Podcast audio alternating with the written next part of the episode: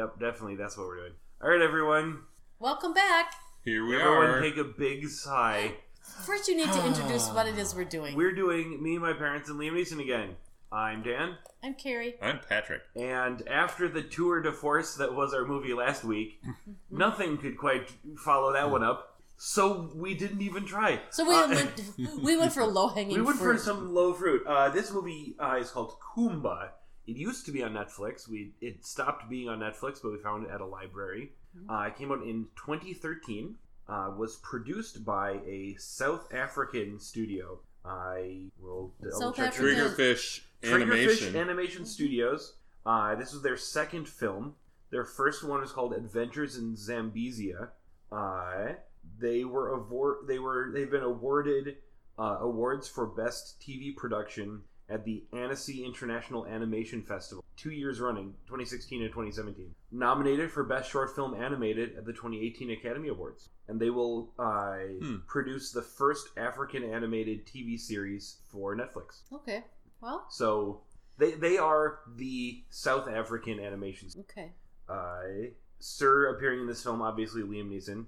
But we've got a couple others in here. For instance, one, Lawrence Fishburne, who we made Matrix references in this film that turned out prophetic of sorts. He's been in many things. The Matrix is my most popular one. He also appears in the John Wick franchise, as they call him the Bowery King. He's basically the underground kingpin of all the assassins. Is he the bad guy? He's not a nice guy in Ant-Man and the Wasp, so he's in the Marvel Cinematic Universe now. He was in the movie 21, which I appreciated, but not a lot of people did. He's been in a lot of things. He's Perry White, the boss for Lois Lane in the latest Superman movies. I think Mr. Fishburne and Mr. Neeson are working actors. Yep. And they continue to just Lawrence Fishburne, work. Also no Oscars, nominated once. Right. So very similar. He'll get there. He plays the main character's dad in film. The main character is a zebra, by the way. This is an animal movie. So we'll get to that later. What's the name of what's Rudolph's dad's name? Is he Donner or Dasher in the Rudolph movie? Sorry, kids. I did not think I was going to look this up. This podcast is going to drop just before Christmas, and or maybe just after. We're just thinking that this is like watching Rudolph except 3 times as long. Rudolph is a much better made movie. The ye olde Rudolph movie with who narrates that one? Oh, come on, what's the guy's name? Oh, you're going to be Rudolph? Yeah, I haven't watched it yet this year. I usually watch it once per year. The book is Robert May. Family, this is going to upset you. Donner and Mrs. Donner, parents in the 1964 TV special. Right. The 1998 film with Blitzen. Oh, that's just wrong. No, I go for the 1964 special because that's from my childhood. His girlfriend was Clarice. Kumba did not have a girlfriend. Like he did not. He had a friend who was a girl, but not a girlfriend. And then, and he went to the Island of Misfit Toys. Definitely. And there was some bad songs. Yep. So, Sir also appearing in this film, Steve Buscemi, which Mom might not recognize right away. He was in Fargo. Well, just because somebody is from Fargo doesn't mean that they really like the film. No, but I'm saying, have you seen Fargo? Yes. Okay. Do you remember any of the characters? No. Okay, sorry. Have I seen the TV show also, Fargo? Yes. No. Do I remember much about it? No. But he's Steve that guy. Buscemi is that guy. Okay. He's got bigger art. Okay. You recognize him? Yes. Yeah. That's him. He was Crazy Eyes in Mr. Deeds. Oh, okay. True enough. Yeah. So he's also been in a lot of things. Most recently, the thing that I recognized him from is from Boardwalk Empire, where he was one of the main characters, and that show was very good because I believe it was HBO, and HBO makes some good TV. Yeah. All right. Other people that I wanted to look up was one, the voice of Kumba. I wanted to figure out what he was about. His claim to fame is mostly Disney things. Oh. He's one of the main characters on the TV show Wizards of Waverly Place, which you two you may have heard of, but you know nothing about. Right. I only know things about because I worked at Toys R Us for a couple months. He was also the voice of the human boy in the Emoji Movie. In that he's the boy what sends the emojis, and then the emojis have feelings inside of his phone. Okay, I am shaking my head. And I recognized his voice once I looked at it, because he is in some animated DC Comics Justice League things as one of the superheroes. And once I saw it, I immediately put it together. Mom is still shaking her head no. Yeah. And I have slowly left to right. And I have one more, because I had to look up all of the voices for all of the important-ish characters, and there was definitely Wings of Doom we had to look up. At the point of the film, when it treads very much into Ewoks, Oompa Loompas, and Minions territory. That was terrible. And they go and talk to the Black Eagle. And there were, my recollection there was that it felt like The Chance from Liam Neeson's first movie. Yes. There was a bit of Pilgrim's Progress in this one. Anyways, I looked up that guy. That guy's name is, I have to scroll a lot. He's been in 228 things. Roger Jackson. Now, the reason he's been in so many things is he's done a lot of video game voice acting. Now, you probably won't recognize the name of this, but people listening to the podcast might. They would recognize the name Secret of Monkey Island. That sounds released fishy. In 1990, it is one of the best point-and-click adventure games ever made, back when LucasArts made video games. Huh. He was a voice of a lot of things. 9 things. On what? In that one video game. Yeah. Wow. People who listen to this podcast and are not my parents would also recognize the fact that in 1993, he voiced the English dub of Whole Horse in JoJo's Bizarre Adventure. That means nothing to me.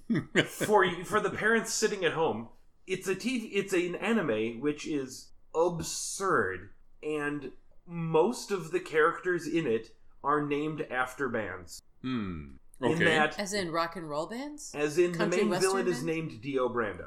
Oh. And the three pillar men are Cars, AC/DC, and Wham. Not Tammy Wynette? No, but there is a character named Speedwagon. Oh, dear. That's funny. His first name is Ario? I don't think so. However, if I'm scrolling up, all right. Oh, King's Quest VII, The Princess Bride. Ah, that's a reference. Dear. Scroll. Ah, a film. He's the translator device in Mars Attacks. Oh, dear. And do you remember the film Scream? Yeah. Do you know there's a voice on the phone? Oh, this would be him? He is the voice on the phone in every Scream film.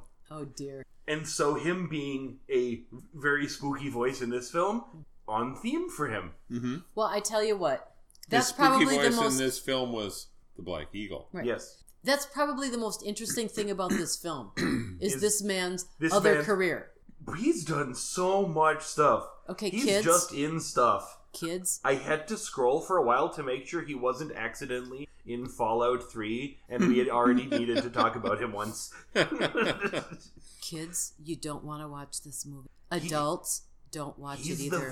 He's the modern voice of Mojo Jojo in the Powerpuff Girls.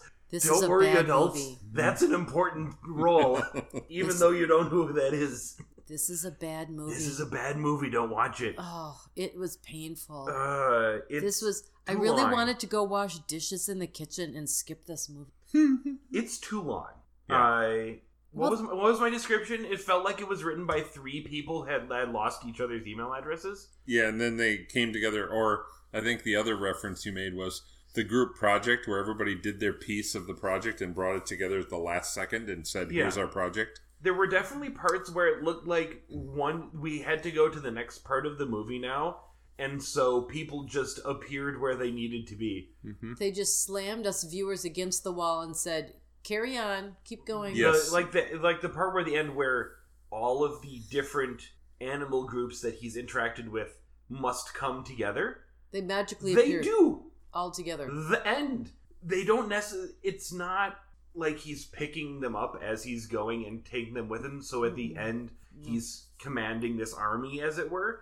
He just interacts with them and then leaves, and then they all magically appear at the end. One the people back at the beginning that he left behind start following him, and they're the ones that pick up the train. And they catch up really quickly. They catch up, they catch up quick in movie time. That can be iffy, but they do catch up very quickly. It's very weird. We should talk a bit about the movie, and we should talk about how many other movies this was sort of ripping off. Yeah, so we start at the beginning, and at the beginning, the zebras are all by themselves. They've constructed a fence to keep themselves in and everyone else out. And then the savior is born unto them, and we shall call him Kumba, because his butt is white. And then his mom dies. Yeah. Bambi's mom totally dies. But that wasn't because of humans. No, that was not. This is not a humans bad movie. Yes, it is. Well, there is it for a part, but that's not the plot. There's no proof that there are humans in those vehicles. That's not the plot of the film. Sorry. It happens, but it's not the plot. Yeah, we think they're humans, but all we see is a gun and a lot of camera lenses and cars. Information for you, by the way, about the white butt. Yeah. The film was dedicated in memory of the Quagga Breeding Project founder, Reinhold Rau, who died on 11th of February, 2006. He was known for efforts to use selective breeding to recreate the extinct quagga, a close relative of the plains zebra, which now exist in the Karoo National Park and have white butt. They are half-striped. That was, in fact, the interesting thought they had in this film, and they never mentioned it. Yeah. They didn't give... Now, we adults could have used something like that to get us through this film if we were watching it with small children. But how to... You know, it's one of those... If there are three people writing the script, how in the world would you introduce something like... some like, real fact. Yeah. Like Wait a minute. I watched the credits. There were only two people. Oh, no. One of them has a split personality and lost his own email address. I think that's true. So...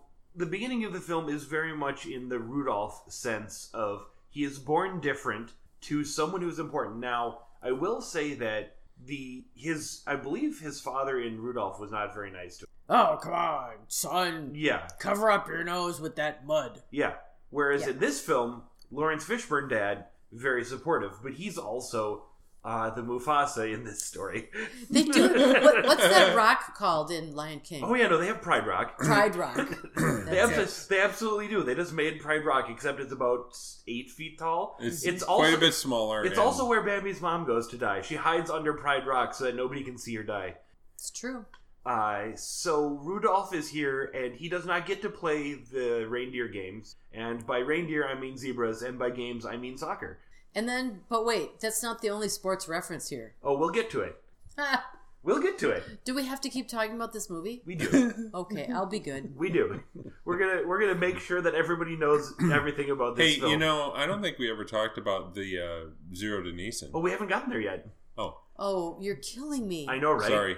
So, we see his character, but all we hear is him growling. Because Liam Neeson is the tallest predator in the desert, in that he is the only predator in the desert. There is one predator in this ecosystem, much like the film Jungle Book, where there were other species could predate upon other species, but they were bad at it. In that Bagheera was friends with herbivores, and the vultures just sat around and looked like the Beatles. And in this film, there are wild dogs, and they are laughably incompetent, and that's it.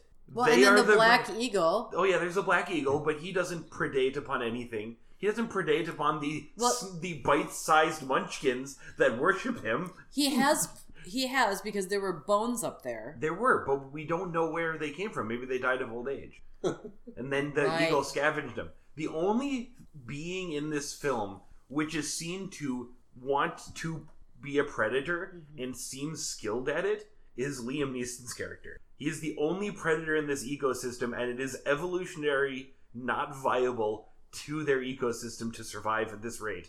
They would have an explosive birth rate, and the herbivores would be dying off left and right. And his voice is way nastier than Bad Cop. Oh yeah, no, he is very gravelly. Very evil voice. Growly, yep. Gravelly, snarly. Yep.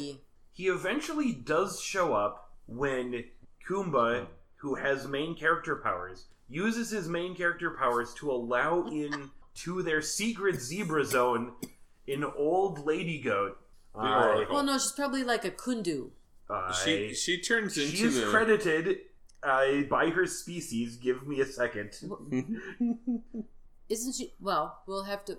We're waiting for Daniel to look this up now. It won't take me that long. Okay, we're waiting. We're being patient. Elder Gemsbok. Mm-hmm. That's not an animal. G-E-M. We definitely picked up on the Matrix reference several times here. But it's the South African oryx. It's a large antelope. Okay. In the genus Oryx, native to the arid regions of southern Africa. So yeah, that's what we get for not knowing our animals of South Africa. So he lets the old lady in to drink some water because they have a watering hole, and then the leopard shows up. And Liam Neeson finally gets to talk, like 20 minutes in. And he's like, I can smell your kid. He is a main character. I wish to consume his flesh. I'm going to bite him someday. Because he has some manner of synesthesia, which allows him to smell colors. And the colors that he smells are species distinct in that when he activates predator vision, and we zoom into his head, and then it shows us what he's smelling. He smells different colors based on what is, which is why Kumba smells different for reasons. It's not that he was an adolescent boy. No, it is because he's a main character though. There's a camera following him. He can see the cameraman, so he knows who's important. Mm-hmm. As a mom, I thought for sure it's because he was a teenage boy. It's probably because he's a teenage boy and he's Twitter baited. No, he wasn't. Wasn't even Twitter baited. He did not have. It was a waste of teenage hormones, honestly. They did not have a girl love interest for him, which I think. That could have worked. They did have the diaper humor in this. There was a little bit of that, yeah. But not that much. Not as much as I thought there would be. I would have lost money on this bet. This was the same year that Nutjob came out. Ugh. Which had more of that. A lot more. Yeah. Oh, oof.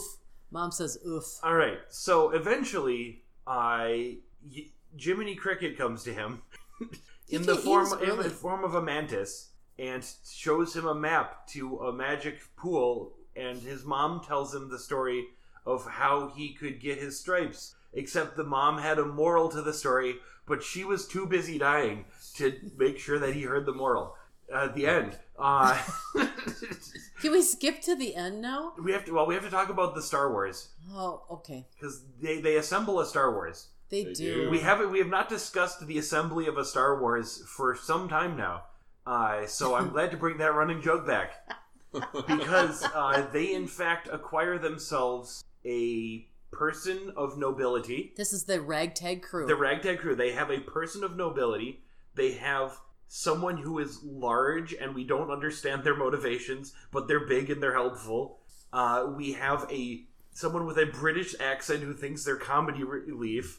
And we have a scoundrel, if we include Steve Buscemi in there. Yes, I think so. This is most of a Star Wars. Yes. This is with the hero journey. With the hero's journey and everything. And there was... Traveling to a faraway land. There was an appropriate reference to Accept Your Destiny and other similar references that were very Star Wars-ish. Yes. So these... Along with an oracle guiding force person. Yeah. Now, the Obi-Wan Kenobi character is not terribly... visible in most of the film. They show up mostly only at the beginning and the end. So it's not completely there. So it's not a complete ripoff. I believe the last Star Wars we assembled was Wrath of the Titans, which I think was the most accurate Star Wars that there has been yet since we watched Star Wars. Okay. We haven't seen a Lord of the Rings for quite a while. I think Krull was the last one of those. Did I watch that? Oh, that one was that was a while ago. See, there are some you would have wanted to forget that one. I've just chosen to forget. So the Star Wars we've acquired is a water buffalo named Mama V, which is when I started getting Madagascar flashbacks. For those of you who have seen that movie, both that movie and this one involve a animal character who is large and throws her weight around and is voiced by a sassy black woman. Mm-hmm. And we mean no disrespect. Though she is sassy. Yeah. Hers, and African-American. And African-American. And female. Yes. So, you know. It feels like a little bit of typecasting. It is. That is very odd. Probably not necessary. It would. See, the other thing is, if it was a normal-sounding white lady, we'd think it was weird. It wouldn't have worked. I think it would sound weird. I think the casting was correct. It was fine. Yeah. I think that's stereotyping. It definitely is. And it feels like it's not appropriate. It's, I believe, the Hollywood... In a South African film. That's inappropriate. I believe it's the Hollywood problem. Now, these guys are not from Hollywood. Right. But it's the problem that leads to directors saying things like, we can't have the main character be so-and-so from such-and-such. It needs to be a named character. And so people going to watch films are expecting, if you have a large water buffalo character, it's voiced by a sassy African-American lady. That's low-hanging fruit. It is. That's putting everything at a second-grade reading level. Yep, but we watched... It's a children's movie. It's a children's movie, and we watched this movie. It's a second-grade reading level. Pretty much. Yeah. We have to get to the end, though, eventually. We're going to skip through a lot of this. Please. We do have to talk about the rugby. Just a little bit. I think the rugby was actually entertaining. Because they definitely get a lot of dumb... It's like dumb jock rugby. Dumb jock rugby thing, guys. And I want to make sure I get their species right, too. Talking about stereotyping. I want to make sure I get their species right, too. Ding, ding, ding, ding. Hello. You're a winner. Do they have their species listed? No, I think it's just more Gemsboks. No, because their faces are different. Maybe those are Kundu. My brother played rugby. My cousin's daughter is playing rugby for the University of Minnesota. Well, that's exciting. How about that? The South African national rugby team is the Springboks.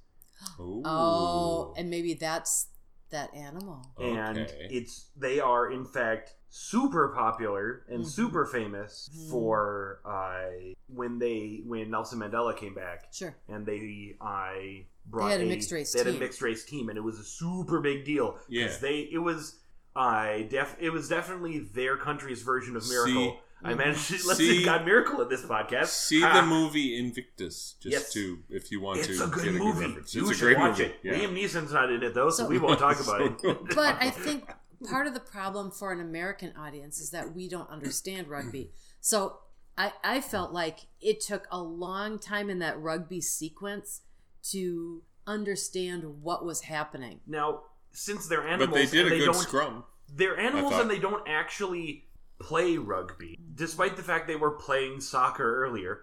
Football, for those of you who actually live in South Africa or anywhere besides America, they can't just say... we're gonna rugby this wall down. They can't just say that. Mm-hmm. So it had... And this is a film made for South Africa. Made by South Africa. They aren't going to sit there and explain it. Now, it wasn't debuting in South Africa. It debuted at the Toronto International Film Festival, where lots of these movies recently have been. But they just couldn't explain... It wouldn't make sense for them to explain rugby. It wouldn't have been as interesting to watch either. Well, now, it also wasn't interesting to watch because most of that scene was them being confused about who's named who because they all look the same. True. Most of this movie wasn't interesting. Most of this movie was not interesting. I mean... Yeah. Let's just go back to... I'm glad you're sticking with us, podcast listeners. You can just play this podcast about 3 times in a row and you will have wasted as much time as we did watching this movie. We could be done sooner. But we do have to talk about the end. Because the end is where all the peril is, and that's the important part. Yes. That's totally the important part of our podcast. It turns out that the magic pool, what gives zebras their stripes and has a moral hidden inside of it, is also where Liam Neeson likes to hang out. It's his lair, and this is the place of the prophecy. Because when he was a young cub, peril occurred upon him in the form of his mom throwing him into the magic pool. No, she was trying to drown him. Yeah. She threw him in. That was like a terrible mother thing. I never did that to you. Because he was born half-blind. Wait a minute. Yep. I did throw you in the pool at the Y. Yep. Okay. So, it turns out that the bad guy and the good guy were both born different. One of them had a loving mother that died right away. The other one had a murderous mother that tried to kill him right away. Wait a minute. They're the same person. So he gets thrown in the magic pool... And it turns out that that gave him synesthesia so he could smell species and be the most powerful leopard of all time. So he killed all the other leopards, thus ruining the evolutionary balance of the desert and also making him into the one, a la Jet Li. But then... Another one. It's a different one than the other one, which was Kumba. Yes, because he has Lawrence Fishburne to mentor him so he can see the Matrix. The Matrix, yes. But then them fighting in this magic pool in a cave of brackish water, then they bust through the Mount Doom and create a waterfall. Yes, they have to break through the Mountain of Ocean Noncompliance because there's no safety railings around this magic pool at all. Right. Also, this entire fight is the best leopard possible because there are no other leopards, but also he's the only predator. He can only be good at being a predator versus an adolescent zebra in the predator's home turf. It's a standstill. Here's where I got lost. Why? Oh, here. Why? Well, for a second grade level movie, I should be able to figure this out. But why was the leopard so bent on capturing and killing this particular zebra? Because someone had once drawn a picture on the wall of this particular type of zebra with the white butt. And he thinks that it will make him the best leopard ever, no really. And so, therefore, he has to eat of him, and then he will gain his white butt powers, I think. Oh, man. I'm just thinking, in my mind, there was, yes, this character wanted to kill this character, but there was really no good reason for it. And that was the whole movie. And we knew that he was dedicated to killing this particular one because he would walk past easy prey multiple times. Yeah. And go, sniff, sniff, you do not have white butt, I don't care, and keep walking. It puzzles me that they didn't make more significance of that. Yeah. I mean, that's the nature of this particular movie, but you just kind of like the whole movie was about this. And they never really made it clear that there was actually importance to this freaky passion this critter had. All right, I'm going to reference something that's not a movie. No. Ugly Duckling. That's what this movie should have been. He should have been born the Ugly Duckling.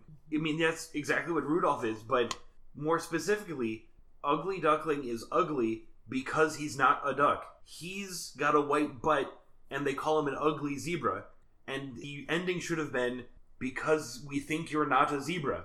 We think you're this extinct species. They should have taled about that. It wouldn't have had to made a lot more sense. It would not have had to be, like, educational movie, like National Geographic beat you over the head with facts. But it could have been enough for, like, the old wise goat lady, or the mantis, or the black eagle, to say something like, I haven't seen someone like you in... Oh, how long has it been? Right. And they can still be veiled about it. They don't have to come out and say, you are the first of an extinct the crazy species. Curly-horned goat woman. Yeah.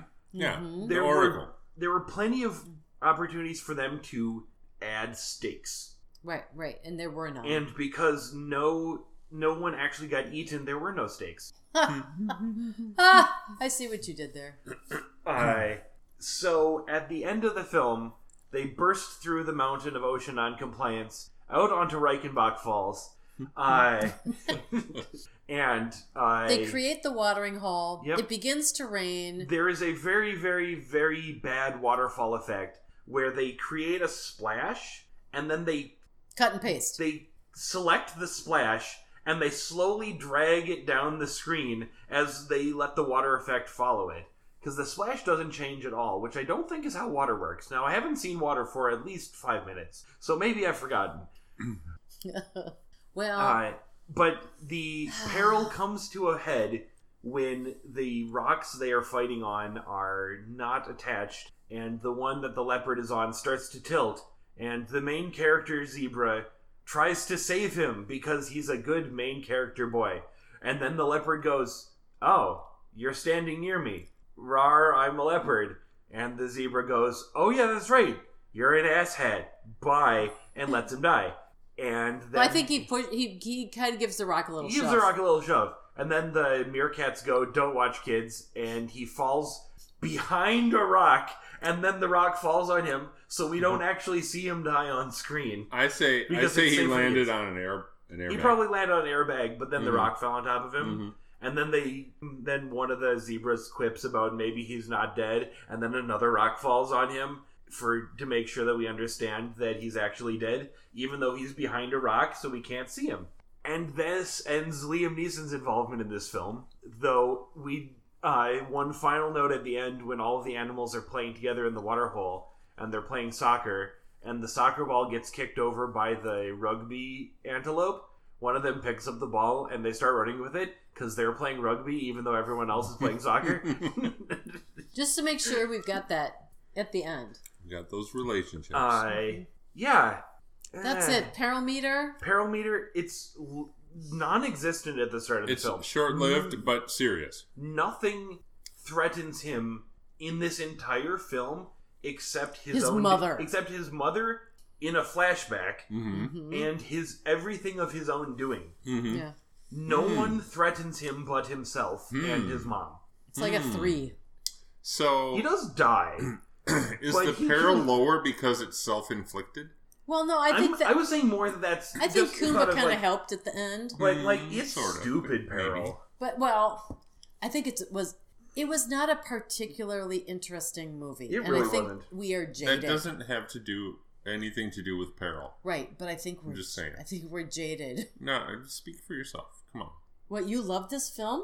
I didn't say that. No. You enjoyed this film? I didn't say that either. We tolerated this film, definitely. So we definitely tolerated it. I didn't drink as much as you did during this film. He's talking alcoholic beverages, kids. Yeah. It happens. That's how adults have to get through some of these. We don't drink as much during Pixar films for some reason. I don't... I do know. This was not a Disney quality film, in my opinion.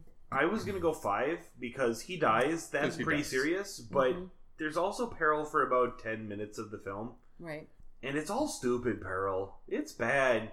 You can talk me into a 5, maybe. He's in a losing fight with a teenager who has no combat training. He's a bad leopard. He's a bad leopard. Okay. He's bad at being a leopard. Well, I don't think that doesn't have anything to do with his peril. I think having your mom want to drown you is bad. Yeah. But like it doesn't make ecological sense. This film. I was gonna go with a 4, except for his mom trying to drown him. I think that ranks up to a 5. Okay, that's where I was going. I'll go up to 5. Also, we don't care about just about everyone in this film, especially the ragtag crew. We don't care about them for sure. The humans are bad and stupid. How do you know they're humans? The assumed humans are bad and stupid because they're the same trucks. Humans never actually show up. They never are actually animated because they're too hard to animate. Apparently. I would like to put out there that we have been to Denali National Park in Alaska, which had a very similar feel of this is a place where people can go in cars and look at things, and the animals are there. And we take the pictures of the animals. And that's how the car. And that's how it looked like it was going to start. And I thought, that's interesting. And then they start shooting out of the same cars. The same car that had lots of camera lenses. Well, maybe not the same car, but the same car, like, look of cars. It was not that car drives away and a new car comes. Noteworthy that the shooting was... tranquilizer. It was trank darts. They were trying. We don't know. The first one was. They also had tagged a rabbit. Yeah. So it made sense, but still. Hey, it was a wildlife refuge. Come on. They trank the ostrich who does comic relief things. It's forgettable. And then the trucks start doing Fast and Furious shit, trying to catch this white butt zebra. It's in the middle of a wildlife preserve. They start, like, ramming into things on accident. Oh, my gosh, it's very badly performed humans. No, it was... It's just... It makes sense. I did look up. It was called Ying's Karoo Preserve. Mm-hmm. That's not actually a thing. The Karoo, however, is a desert in South Africa. And a Magic the Gathering card. Okay. The Magic card, it has a picture of a desert, and there's, like, a twiggy tree and a antelope in it. And it's not a bad card, but it's the reason why you recognize the word. That's funny. Karoo has to do with thirst, and so it makes sense as the name of a desert. It does, indeed.